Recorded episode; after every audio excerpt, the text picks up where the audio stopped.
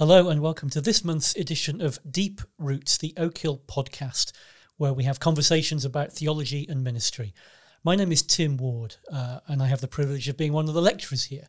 I teach hermeneutics, that's biblical interpretation, and word ministry. My name is Eric Ortlund. I teach Hebrew and Old Testament. We are very happy to be joined today by our friend and colleague, Andrew. Andrew, could you introduce yourself? Tell us what you do at Oak Hill, what you were doing before you were before Oak Hill, a little bit about yourself. Sure. I'm I'm Andrew Nicholls, uh, married to Hilary. We've been here at Oak Hill for four years. I'm director of pastoral care, which means that I teach pastoral ministry and I oversee the pastoral care for the college as a whole. Before coming here, I was in pastoral ministry for uh, 15 years in some different churches down in southwest London, um, an Anglican church and a couple of independent churches, interestingly, mm. which were church plants from the Anglican church. Mm. Well, Andrew, um, we always begin this now by simply saying, tell us what we're going to talk about. Okay, well, here's the thing that has struck me that it would be really helpful to talk about, and it's a it's an idea that's been growing in me in part as a reaction to some of the really huge stuff that the church has been working through um, to do with really big headlines around culture, abuses of power, um, styles of leadership and that kind of thing. Um, so that's in the background, but it's it's not that that I want to, to talk about. It's the idea that um, one of the reasons why that kind of stuff happens may be because it's relatively hard for little things to go wrong in a way that's healthy. Uh, I think, in part, even to put the sentence like that raises the issue in our minds that how could something going wrong being healthy be a healthy thing? Surely a healthy church, people, stuff doesn't go wrong. Mm. And I think that's exactly what I, I, I want to invite us to think about and challenge because I think in a healthy church, little stuff needs to be going wrong all the time. Um, and I don't just mean the kind of the tech stuff, the PowerPoint slides changing at just the wrong time if you were going to sing the next verse at the right time. Um, and obviously, there's a point in which that kind of thing can just be irritating and unhelpful, and it's great to continue to work at it. But I think I mean things like um, this week has been a really tough week in our marriage and it's okay for for me to be able to say that to somebody. Or um, I really found last week's sermon difficult to hear, um, and I don't know if you if you meant that. Um, and not because I, of my hearing aids. Yeah, that's that's right. That's right. That's right. It, it, it landed badly with me, and it seems to me that, and perhaps particularly because of the kind of huge sensitivity that we now have about how well our leaders are doing, and those are such important questions to ask. And nothing in me is saying, let's not talk about that. Mm. But um, it means that any kind of discussion in that area feels like it's pushing that button. And we need to try and find a way to say, yeah, that wasn't great. And um, I'm sorry. And thank you for pointing it out. And um, I need you. And I hope we can do better next time. Mm. Without, kind of, without it mushrooming into a major moral that, issue or something. That's right. It's um, um, I was at a, training session by Lisa Oakley recently, and she's done a lot of work in spiritual abuse. And I found this a very helpful model. She describes four four circles to describe the kinds of things that are going on in church. The first one is healthy. The next one is unhelpful. The next one is unhealthy, and the last one is abusive. And she was saying um, that uh, healthy is great. Hopefully, we know what that is. The next one is uh, unhelpful, and that happens all the time. That's a normal thing. It's a valuable thing, in part because to recognize what's going wrong helps you come back to healthy and avoid being unhealthy.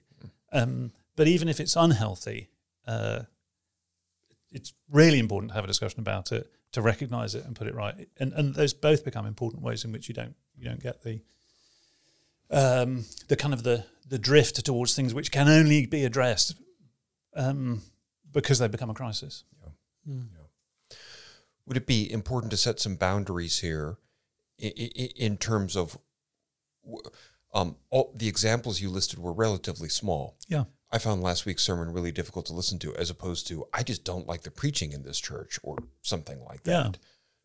W- would that be a help? Would that be helpful to say up front that that what we're talking about is our you know small bumps in the road along the way, the uh, the addressing of which can really help culture of a church. Yes, exactly. So I think the motivation in raising them needs to be positive. Mm. You know, I'm not trying to do you down. Um, I, I, care about church. I assume we care about church together. We want to, you know, let's have a constructive conversation about these things. Uh, let me come at it from a slightly different angle, maybe. Um, uh, a friend of mine talks about the car park conversion that Christians experience on their way into church every week. They've had a nightmare argument at home. They park the car. I mean, assuming you have a car park, they they get off the bus, whatever it is. Um, and as they come into the door, they're all smiles. Everybody behaves. The answer to the question, "How are you?" is, "I'm fine." Not, "We've just had a blazing row." Um, I'm not ready to listen to anything, kind of thing. And uh, I think the kinds of issues I'm I'm raising here are the same kinds of issues. Can I come to church if I've had a really bad morning? Is this, is this a church that connects with people who are finding life difficult? Um, and um, relatedly, sometimes there's a there's a there's a prayer which is incredibly well-meaning. Um, Lord, please help us to leave behind the troubles of the week that we can focus on you.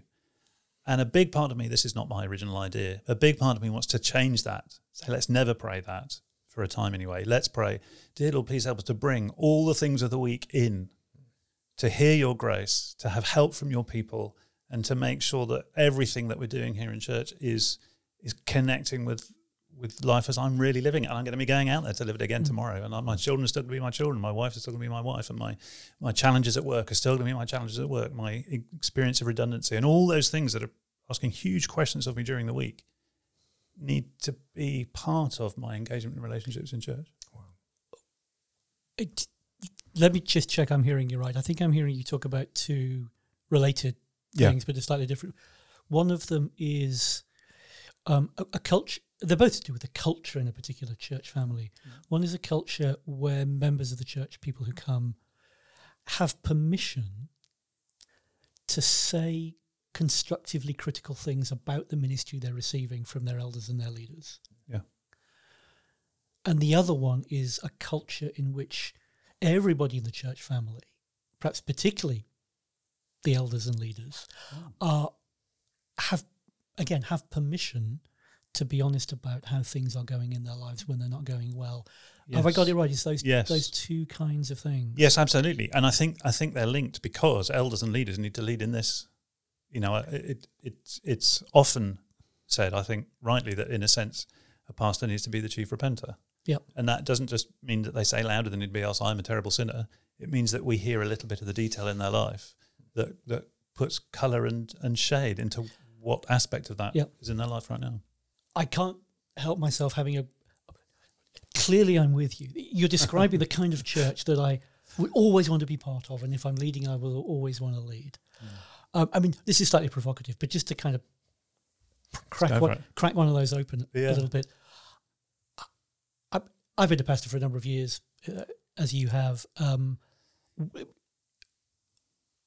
critical emails come in pretty regularly. All sorts of flack is coming your way all the time. Uh, I, no, not it, to me. No, yes, it was. Yeah. oh no, I, I heard you were the perfect one.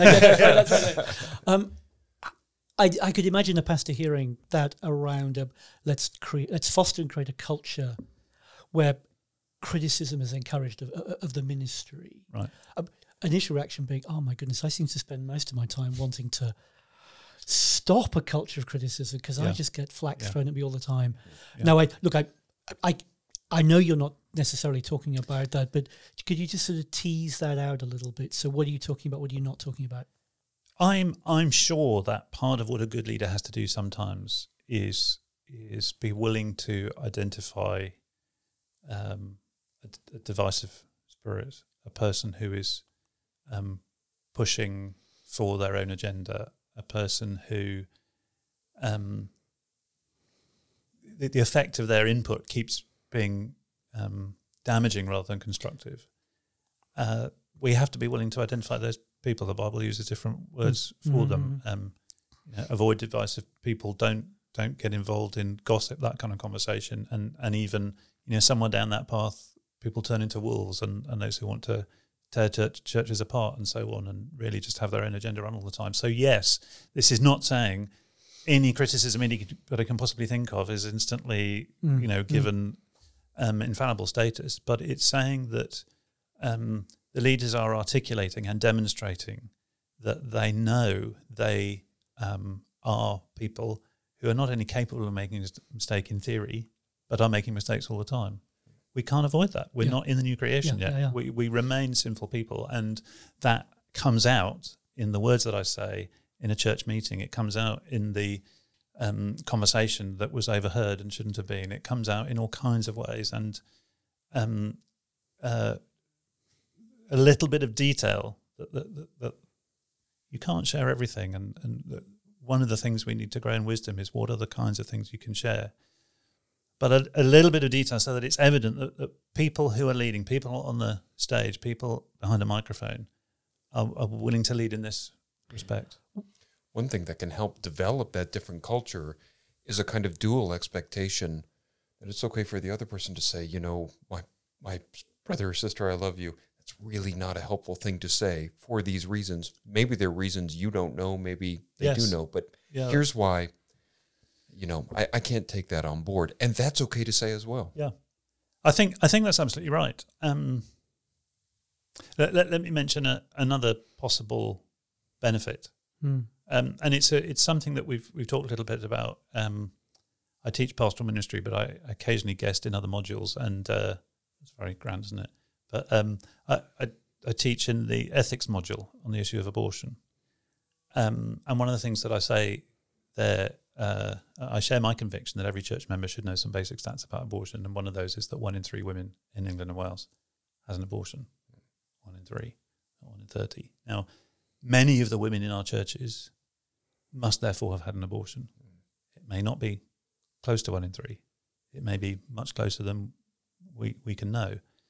But where is the context in church where someone with that in their past, Wow. knowing something of what many people in the church might think about the wrongness of an abortion, where is the place that that could ever be talked about? And one of the one of the problems with church looking quite polished uh, on it, and the people of church looking really quite okay, is that someone like that is either going to believe that they don't belong in the church, or that this bit of their life doesn't belong in church, and so they become, in some sense, split. You know, that, there are places where they they're they're real, but they're not in church, and so um, one of the things we discuss in that lecture with those students is um, if if no one in the church can know that you've occasionally lost it with your children, how can someone share that they've done something that they, in their own minds, feels imaginably unimaginably worse than that? Mm.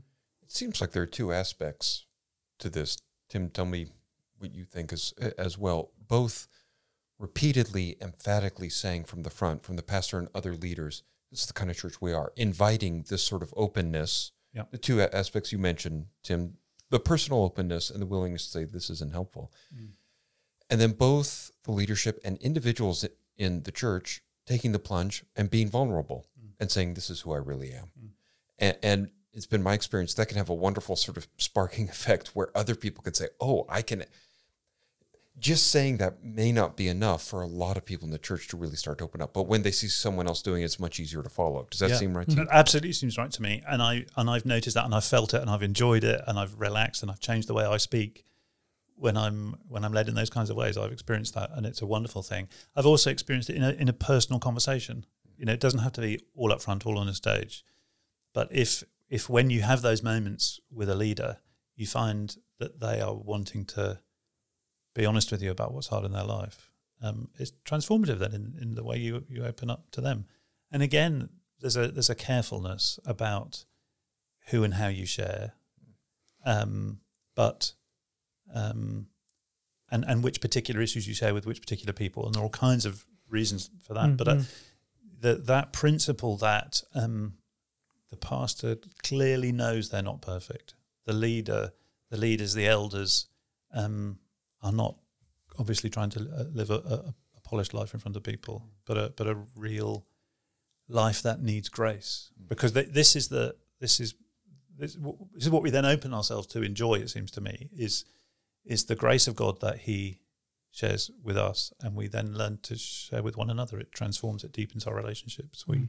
we grow in our sense of of love. Um, one of the one of the most explicit verses that deals with this kind of territory in James chapter five, which talks about confessing our sins to one another that He may be healed, it's a it's a controverted verse for all kinds of reasons, but um, within the context of the letter as a whole, the letter as a whole is returning to this issue of double mindedness and the idea of living Mm. with one foot in the world and one foot in the church, one Yeah, foot in in looking to God for blessing and one foot in looking to other things for blessing, and and that um, and then as he draws towards a conclusion in, in chapter five, seems to me he's saying, um, "Do you know this is true of you? If it is, tell somebody, confess your sins, that you may be healed, that you, and and um, by implication, others in the church. You know, the church grows out of our incipient double mindedness um, in our understanding of grace. Because um, the, the wonderful thing about James is, alongside these very pungent commands to stop being double minded, is the promise of the grace of God who draws close to us Mhm. and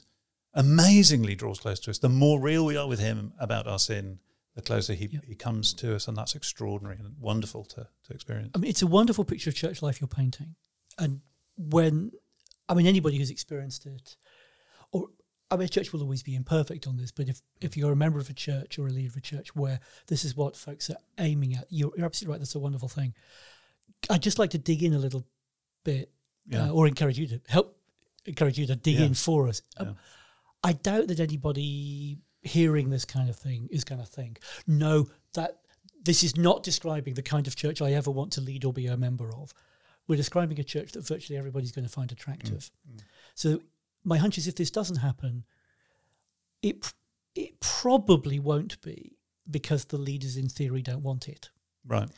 There, there may be some who just n- no, no, I'm never going to be like no. But probably most people hearing it would think, yes, I want to belong to or lead a church that's like this, which must mean I think that when it doesn't happen, Yeah. it won't be for lack of intention. It'll be because there are barriers Yeah. and blockages that we are mm-hmm. blind to. Yeah. What might some of those be? Well, I've, um, I'm not disagreeing with you. I think you're right that most people do, and yet sometimes we are we are holding incompatible ideals. So um, the ideal of strong leadership, or even or even just leadership, Okay. kind of implies a kind of rightness, you know, that that um, and the idea, which is a very biblical idea, that um, the, the pastor, the elders, the senior leaders in any ministry within a youth work or women's ministry, wherever it might be, are an example to the flock. Mm-hmm. Um, that is critically important, obviously. Um, we're- Follow we're- me we're- as I follow Christ. Exactly. Yeah. That doesn't mean that um, the only things in which I get to set an example are the things that I do right. Because watch your life and doctrine closely, persevere in them. If you do, you'll save your both and your hearers.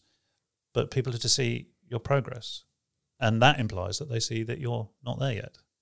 So leading for Timothy, as Paul instructed Timothy, was to allow people to see him grow, grow in understanding in doctrine, and grow in the godliness of his life. And again, that so I think I think there's that there's that barrier, which is the idea that um, being an example means um, I've arrived, when really it means I need to let people see that I'm that I'm in need of growth. Okay. Yeah. Um, I think um, experiences of trying and it going badly are another barrier.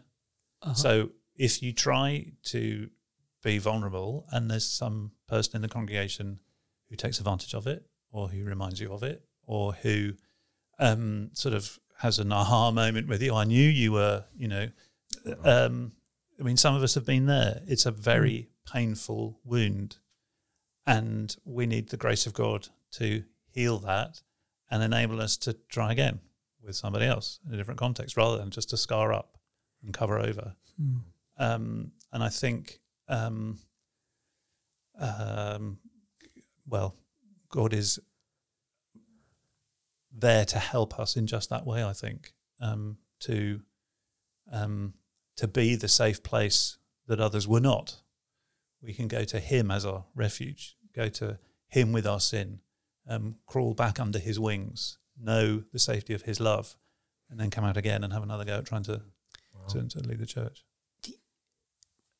One of the things that I really felt moving out of being a pastor into theological education was that I mean, I mean, it's kind of obvious, but I, I really felt it. Su- suddenly now, being a theological educator and going to work and coming home from work meant that work was really work and life was really life.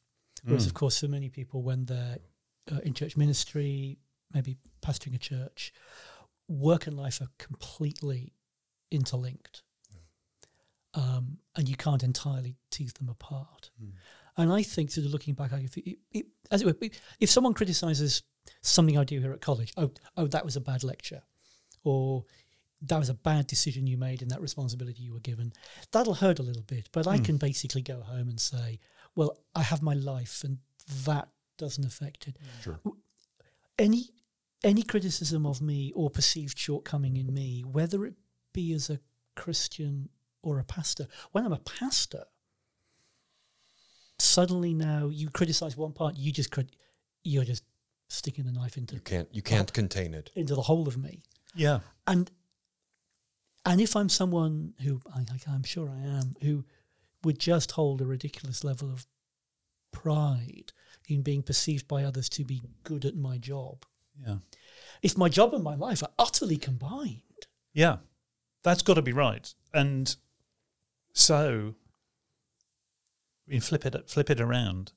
Pastors therefore have an acute awareness of their need of God as the place to take these things. yeah, And actually, um, if we can learn to do that more and more, um, learn to find our identity, and you know, this is these are not small words, and it is an area in which we need to grow. And I and I felt exactly the same thing as you, by the way, um, giving Right. up being a pastor and okay, coming here. yeah, yeah, Um, uh, one of the ways in which we need to grow, I think, is is the, our ability to take these things to the Lord. Hmm. And when Christ calls us to follow Him and take up our cross, part of what that means, take up our cross daily, in one of the Gospels, um, means a willingness to die for Hmm. Him, Mm. and therefore we must go to Him for the grace to die for Him each day.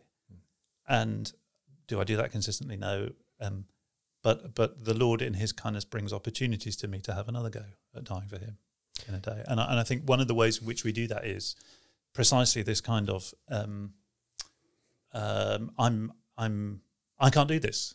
I'm not I'm not up to this. Uh, I want to I want to give up. Very early on in my ministry, I, I was having a little moan at somebody um, about being generally rubbish, um, and he heard quite accurately a note in me of defeat and give up. He said, "No, come on, brother, we don't we don't give up." And what he, I mean, he was quite right. That's what I needed to hear. Um, we we keep going back to Christ to find our hope, our forgiveness, our strength, and in the end, that's part of the dynamic out of which we minister to others. Mm. So criticism gets woven in, and the the, the handling of things as a pastor can leave me feeling no one is like me, but it can also be the opportunity in which I discover the very things in which, ways in which we are like everybody else. Is it? So can I just have one more go at this? Y- yes. Is, is this where the that this well the well worn territory of the professionalization of ministry? Does this does this play in here? Because I think you, I mean, again, just autobiographically, but I doubt I'm unique in this.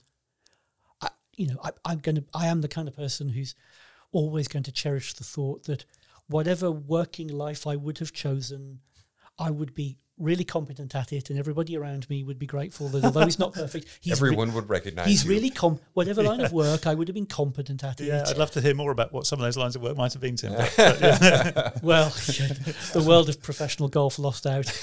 Um, uh, that, that was a joke, by the way. I'm, I'm a rubbish. I was thinking Bob Dylan impersonator, No, but you know, I don't- whatever.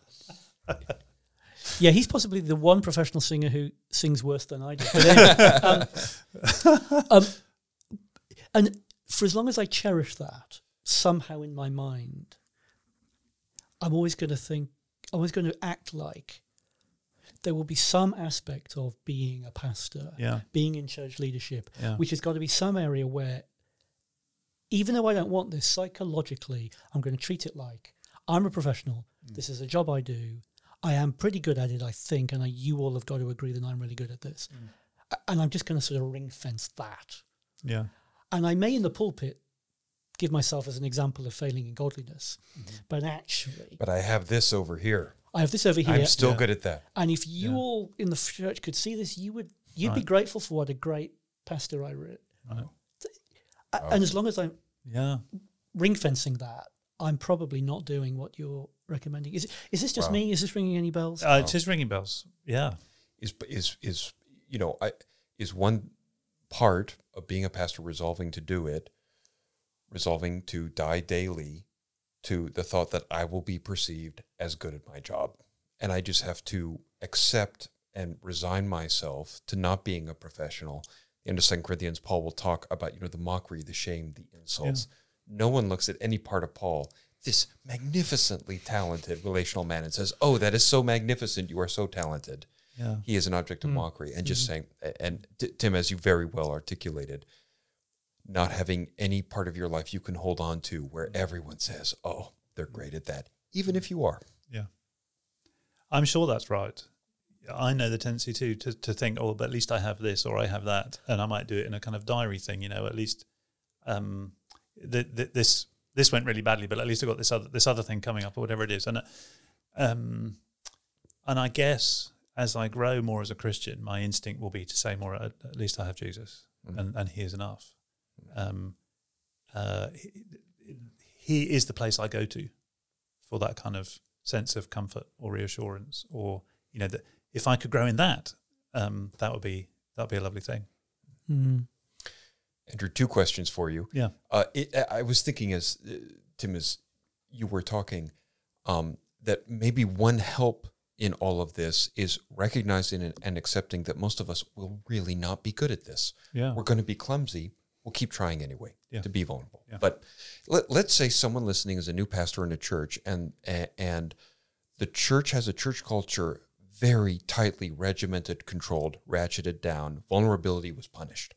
Yeah. What can the pastor do with their staff and with their congregation to help change that culture slowly but perceptibly? Second question. That's a that's a great question. That's a great question.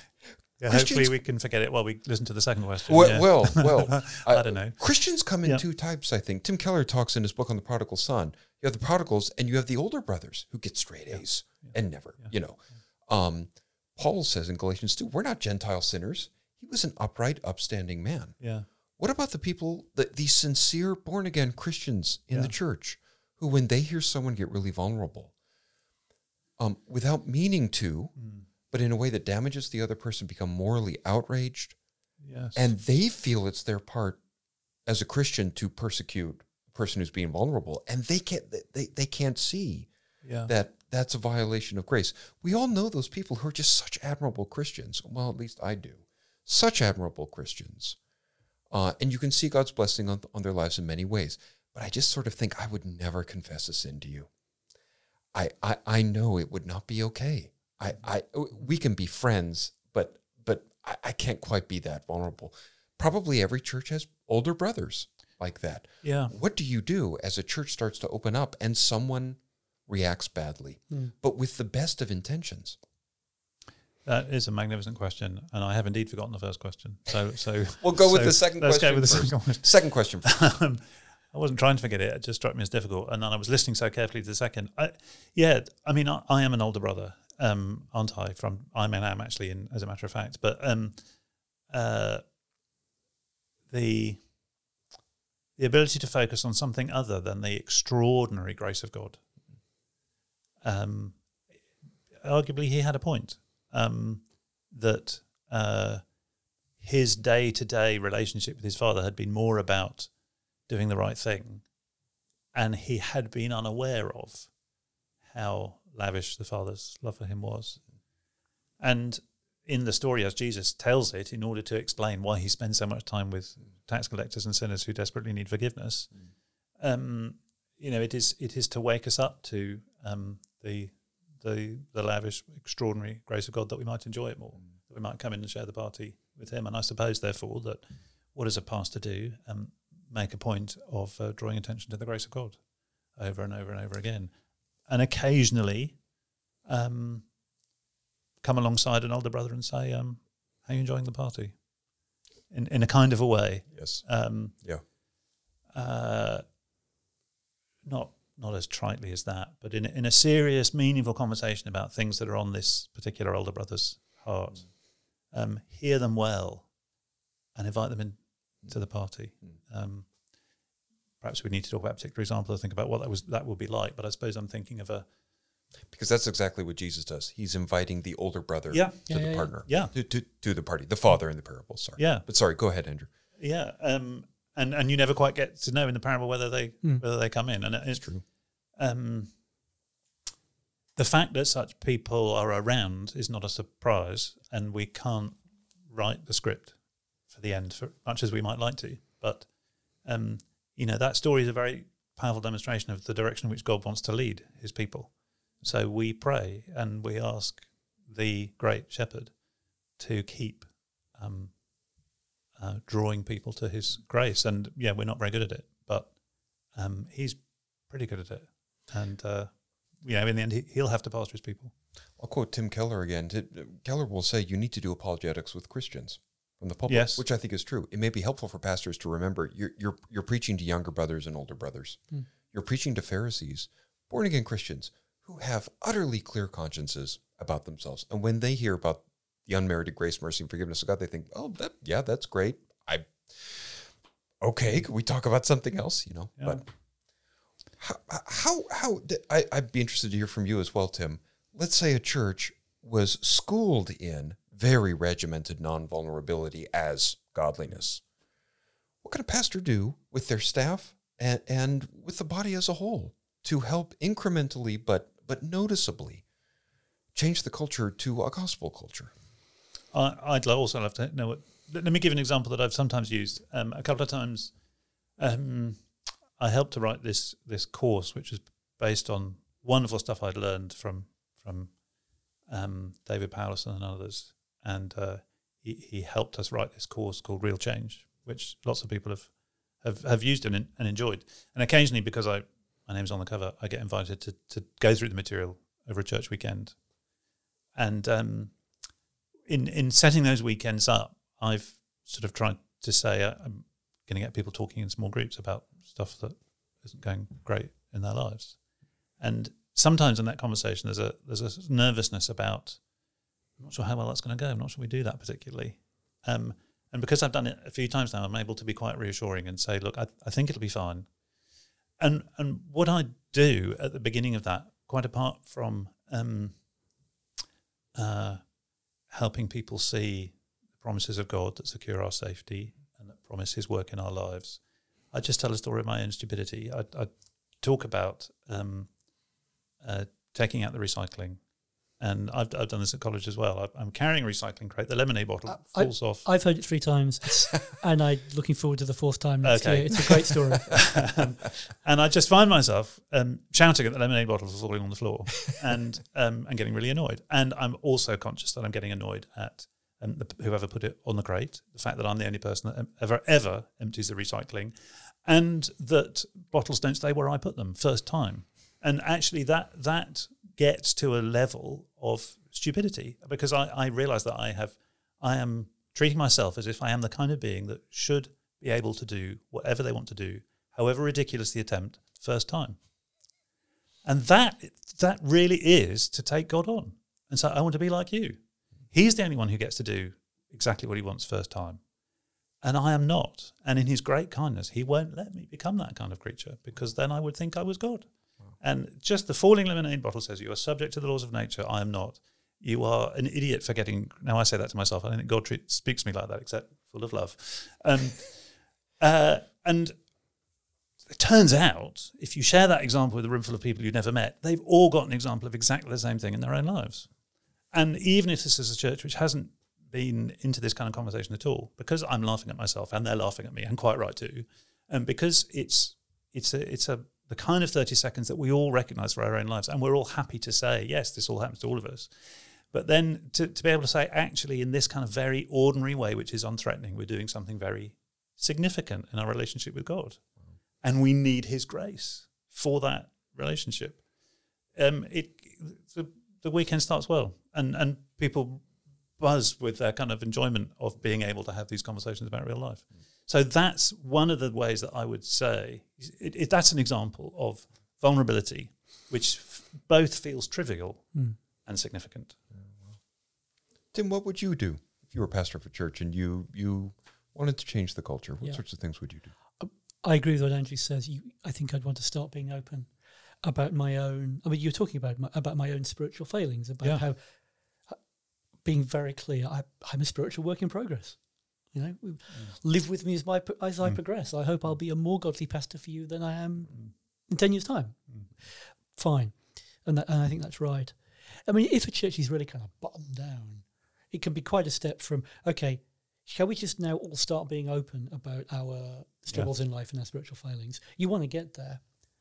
One thing that occurs to me, and it- as you, mentioned the staff team, maybe if there's if the church is big enough to have a staff team, one place one place it starts maybe is just being f- openly relaxed mm. about things going wrong in the life of the church. Mm. I mean, Andrew, right at the beginning, you mentioned, you know, or the PowerPoint's not working for the Yeah. songs or whatever it is, Yeah. and that wasn't. And you wanted to talk about deeper things than that, and that's of course right. But maybe one step towards people being open with what's going wrong personally in their lives and in their life in Christ could just be we are wonderfully relaxed and forgiving about when someone messes up. You know, it's that, you know, if- I'm the pastor at the front leading the service and the, and the person running the AV didn't show up 30 minutes before the service, but five minutes before the service, and this service is going to look incompetent to many of the people there, and, and I might, and what's going on in my head is, consciously or subconsciously, I'm going to look incompetent because he fouled up, because he couldn't get out of bed in time. Mm-hmm. What? How do I then respond? I, it, it's in those it's it's in those moments. I I hope I've been shaped a bit in this by the example I had where, where in the past I was a, a junior member, a junior member of a staff team of a church, and and and the senior leader of the church, at least as I experienced him, was exemplary in this. He seemed to me to be omnicompetent, and he would delegate jobs to people in the staff team, and you do the job as best you could. And probably there were times people did jobs which he could have done better himself. And my experience was that he, when things went well, he publicly praised the person who'd led the ministry. When things didn't go so well, he took the flack publicly. Mm. That was that was my experience of, of serving with him, mm. and and just that openness of it didn't go well. There you go, mm. God's sovereign. We're we're not omnicompetent. Just a final example. I was hearing recently of someone who leads the music ministry in a particular church, and this person is a massively talented, hyper trained musician. Could be a professional musician. Uh, you know, and they spend a lot of the time with a bunch of amateurs who show up late.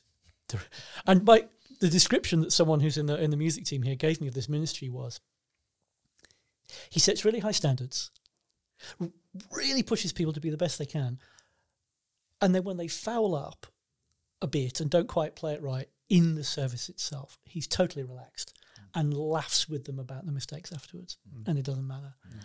And that seems to be an example of let's be the best we can for the Lord. But I just want to set an example of mm. Yeah. I don't have such an inflated view of myself that if you like make me look bad, I I don't care. I don't care. And God is God has a wonderful track record of doing great things out of foul ups. Yeah. And I think I might just start when things go wrong in the church. We, we're just going to laugh and we'll pray that God will bring good things out of it. I hope that no one listening thinks we're just talking about applying the gospel. We are talking about that, but it's something more. It's it's it's a pervasive atmosphere that colors every service and every relationship. Yeah. That is the atmosphere of, of heaven itself and the heart of God for His people. Yeah. Um, a- a- and it's so much more than just you know applying God's grace or or something like that. It, it is it is culture is the sort of thing that is everywhere present, and we feel and taste and smell it all the time. But it's very difficult to define precisely or quite put your finger on. But it's always there, Yeah. and small but incremental changes can just have massive ripple effects. in terms of what it's like to be in the building with these other Christians Yes. in in the most beautiful ways. Exactly right, and and that's a really helpful thing to hold on to. I think perhaps I have at least partially remembered your first question, which is about you know what if what if church has been really um, Mm. straitjacketed into invulnerability, and um, I think one one one thing to seek God's grace to avoid is to be cross with them. You know, if you're trying to lead them into something different, it's incredibly easy to get that way. But as you just said, Tim, you know the the kind of irritation that maybe is closely related to a sense of my failure as a pastor than than than a genuine desire. To, you know that um, uh, whole streams of psychotherapy are built on the idea that we are simply the product of our upbringing, and in and it's easy in in in wanting to disagree with that um, to lose the idea that.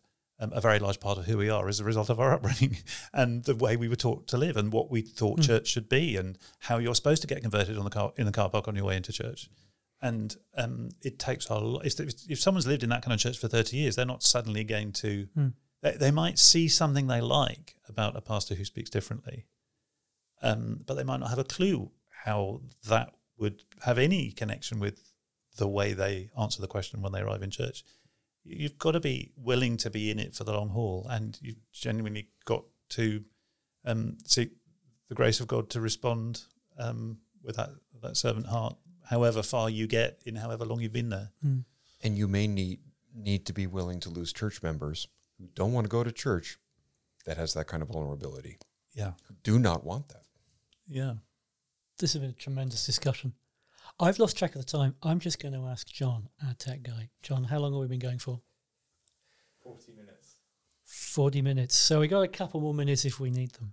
that, uh, for, for folks watching and listening, that was just a little breaking the fourth wall behind what's going on The behind tech being here. done brilliantly. The, the behind the camera. experts behind the camera. Exactly. Yeah. That's right. I said John. It's actually John and John. John and Jonathan. But anyway, Andrew, any last couple of minutes, any ways in which you'd just like to land this for us, things we haven't addressed, do you think we need to, ways of grounding it?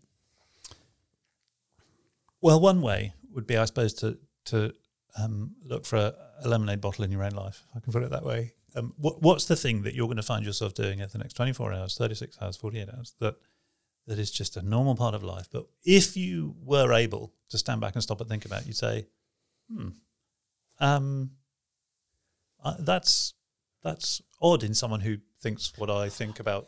The sovereignty of God or the grace of God or whatever it is, you know that Yeah. that doesn't really make sense. Find find a little thing like that that um, you could um, share with one other person. You mean Um, that just reveals just the depth, reveals the depth of ongoing sin in our lives? yeah. So I wasn't really going for depth. I suppose I was just going for the existence of. Oh, okay. Yeah. You know yeah, that, yeah. that that um in in I've if you were to say to me um what what does sin look like in your life at the moment that I'd have something to say. Yeah. And I think to know what that is and, and to talk about that with the Lord and then to find one other person to begin talking that about, that that would be a really good way to begin landing this. Um, and see how it feels. And uh, you know, choose that person well, but then Hmm. choose someone else and see how that goes. Thank you so much for being with us, Andrew. This has been superb. Great to talk to you guys. It's a pleasure. Powerful things. Actually, I tell you what, I don't think we've ended with prayer before, but it feels like that would be really good to do. Yeah. I, I need prayer on this. We'll do. Yeah. Folks listening, watching in, will. Andrew, could you pray for us all, Yeah. please? Yeah, love to. Our dear Father, thank you so much for your grace, which is so much more wonderful than we are usually aware of. And thank you for those moments when you break in and you surprise us again with the reality that y- your arms are wide open. You've you've run out of the house towards us. You've um, prepared an amazing party for us. That, that being recipients of your grace, being people that you love, um, is just so much more wonderful than we imagined. And um, I pray we'd be willing to um, see um, something of the sin in our own lives. Um, pray that you'd, you'd reveal that to us, in order that we may find your grace more, more lovely and uh, more sweet, and more precious and more worth sharing. Um, so that we might be willing to speak about the things in our own lives, not because we're great examples of knowing what's wrong in our own lives, but because we have a great God who's just so kind to us. And I pray that um, uh, this um, kind of way of thinking and, and loving and, and so on could um, bear root in my heart and in Tim's heart and in Eric's heart and in all our hearts because uh, we need you and we need to be willing to be people who who say that we need you because uh, we know it's true, and um, we're aware of that need um, in every moment, not just for occasional big things, but um, in every moment of our lives. Thank you that um, uh, this is exactly the work that your Spirit is, is at work to do, and that we have every hope that tomorrow we'll have progressed in these things more than we have today. In Jesus' name we pray. Amen. Amen. Amen.